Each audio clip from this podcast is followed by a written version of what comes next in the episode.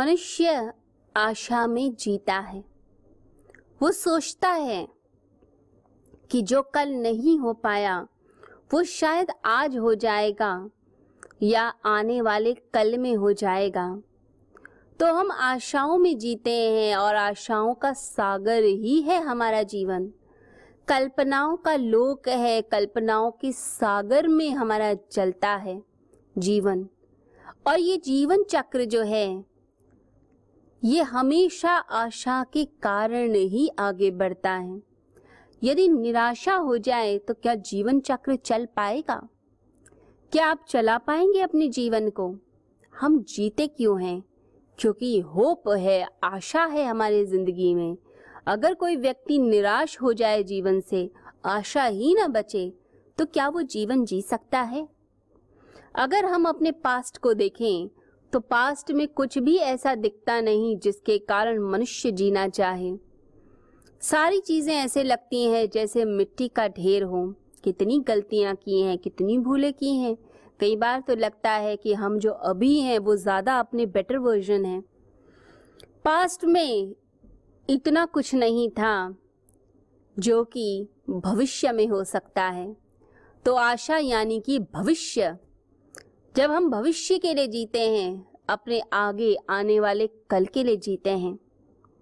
कोई भी व्यक्ति होगा इस संसार में, वो आगे आने वाले कल के लिए जीता है, भविष्य के लिए जीता है। तो जीने की आकांक्षा आती है फ्यूचर के कारण, क्योंकि पास्ट कभी भी बेस नहीं है। क्या पास्ट से कोई प्रेरणा आई?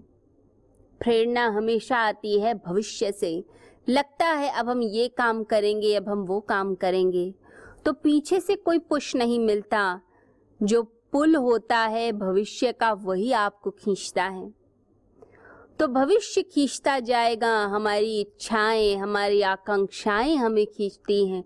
चाहे वो इच्छा मोक्ष की ही क्यों ना हो, चाहे वो मुक्ति की ही क्यों ना हो, परंतु वो एक आशा है भविष्य की। जो कल नहीं हो पाया, कल हमने पूजा नहीं करी, कल हमने भक्ति नहीं करी, अपना पूरा जीवन सिर्फ़ धन में गंवा दिया तो व्यक्ति अंतिम समय में सोचता है कि क्यों ना हम गीता ज्ञान प्राप्त करें, क्यों ना हम मुक्ति की तरफ़ चलें। तो ये भी एक आशा है जो मनुष्य को आगे की तरफ़ खींचती है।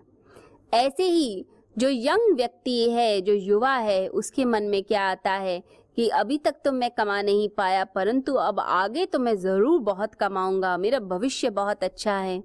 तो कल जो नहीं हो सका, वो आज होगा, और जो आज नहीं हो पाया, वो तो कल होने ही वाला है। तो ये आशा मनुष्य को ज़िंदा रखती है। एक साधक अपनी कुटिया में साधना करता था। उसके मन में आया, चलो आज सेवा का काम करता हूँ। आज पूरा दिन सेवा में बिताऊँगा, लोगों के पास जाकर उनकी दुख दूर करूँगा। तो वो सेवा करने चल पड़ा।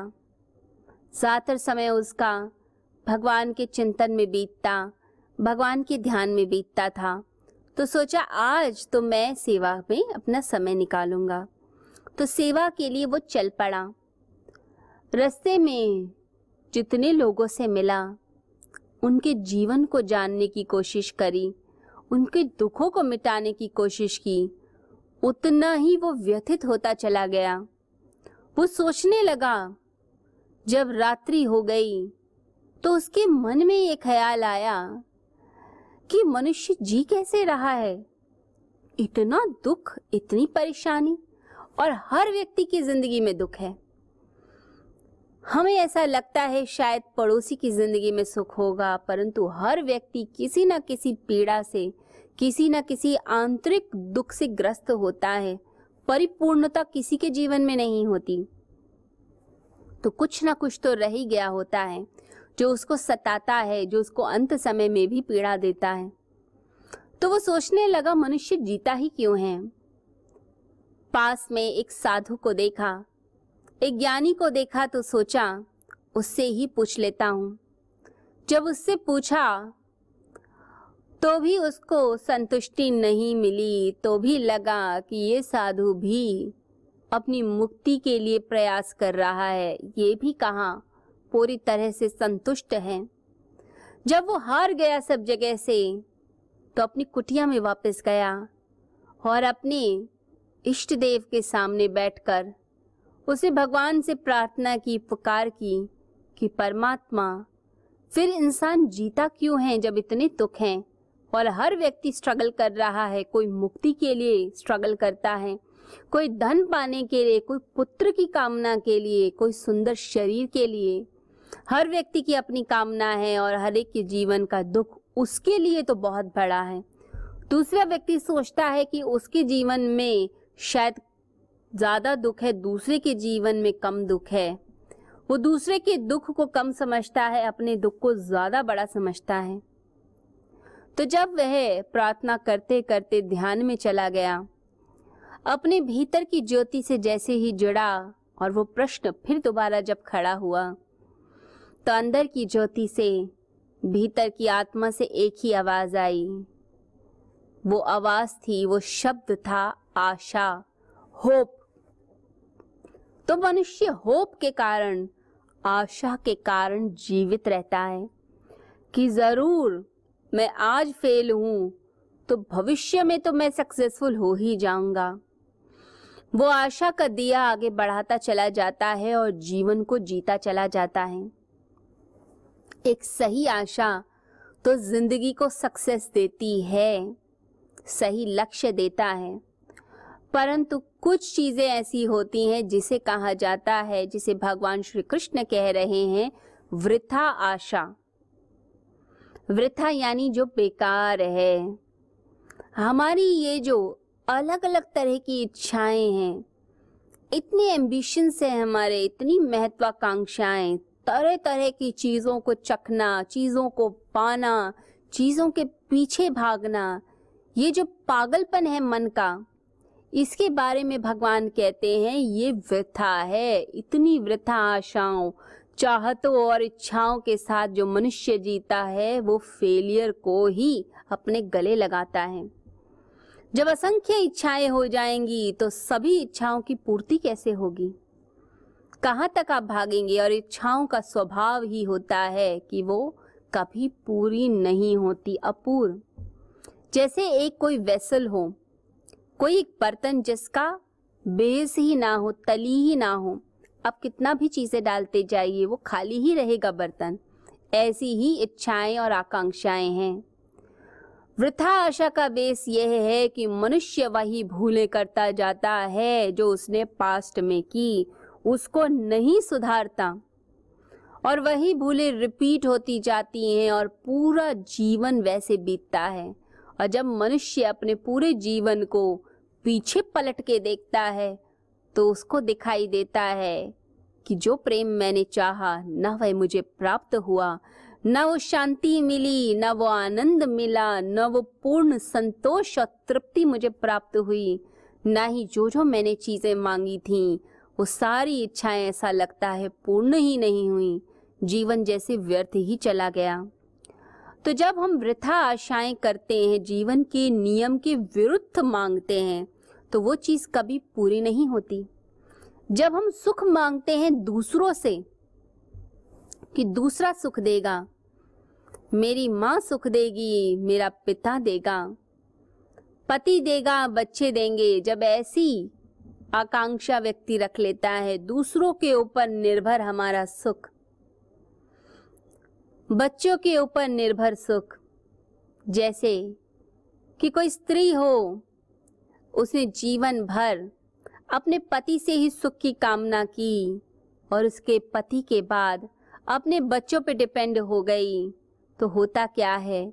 व्यक्ति सिर्फ़ माँगता ही रह जाता है। बच्चे जब बड़े हो जाते हैं और माँ का इतना ध्यान नहीं रख पाते तो वही स्त्री सोचती है, वही माँ सोचती है कि मैंने अपने जीवन के इतने पल, इतने कीमती पल इस पे कुर्बान कर दिए और ये मेरा बच्चा, ये मेरा बेटा, या मेरी बेटी।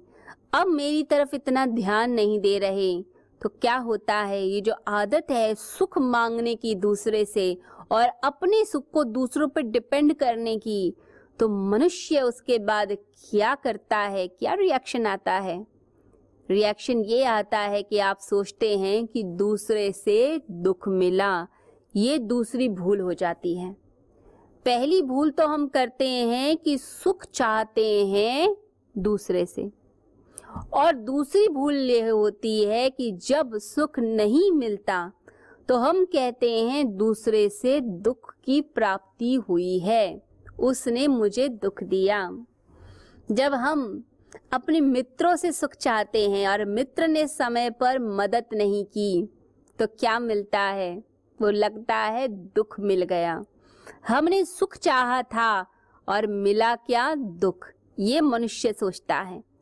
जब जब हम बाहर की चीज़ों पर, बाहर की वस्तुओं पर हम निर्भर करेंगे कि हमारी जो धन है वो हमें सुख देगा, हमारे बच्चे देंगे, हमारी पत्नी दे देगी तो ये सब चीज़ें, ये समझ लीजिए, अनित्य हैं, नश्वर हैं।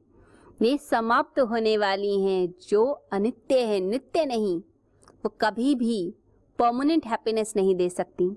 नव जीवन साधना।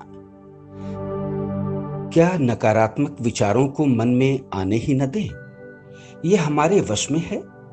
क्या तनाव की जड़ें मन में उपजेंगी ही नहीं?